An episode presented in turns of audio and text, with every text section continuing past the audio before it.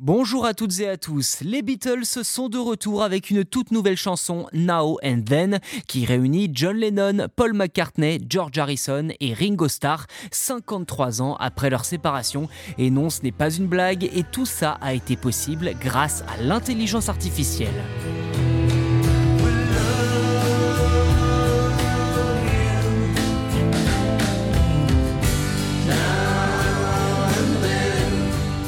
Cette chanson que vous entendez en ce moment même est disponible sur YouTube gratuitement et est née d'une maquette enregistrée par John Lennon dans les années 70. Grâce à l'IA, la voix de l'artiste a été extraite de la bande puis enrichie avec des enregistrements de George Harrison datant de 1995. Paul McCartney, Ringo Starr et d'autres musiciens ont ensuite complété la chanson l'année dernière. Cette ultime réunion de tous les membres des Beatles est tout simplement historique pour le monde de la musique.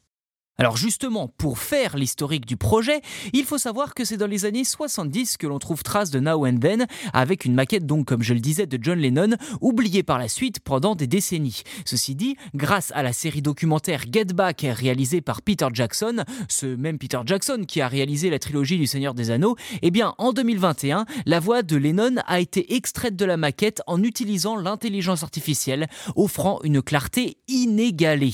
Mais si le projet était au point mort depuis un certain temps, c'est surtout parce que George Harrison s'opposait à la création de cette nouvelle chanson grâce à l'IA. Une posture qui a visiblement changé, sans doute autant par envie d'innover que pour raison marketing, puisque la sortie de Now and Then a eu lieu le même jour que la réédition des compilations rouges et bleues des Beatles dans une version augmentée. L'annonce de cette chanson inédite a créé un véritable engouement parmi les fans des Beatles avec des précommandes de vinyles et de cassettes en masse, provoquant même une rupture de stock sur la boutique en ligne du groupe. De l'aveu de Paul McCartney, aujourd'hui âgé de 81 ans que je cite, c'est probablement la dernière chanson des Beatles et on joue tous dessus, c'est un véritable enregistrement des Beatles. Fin de citation.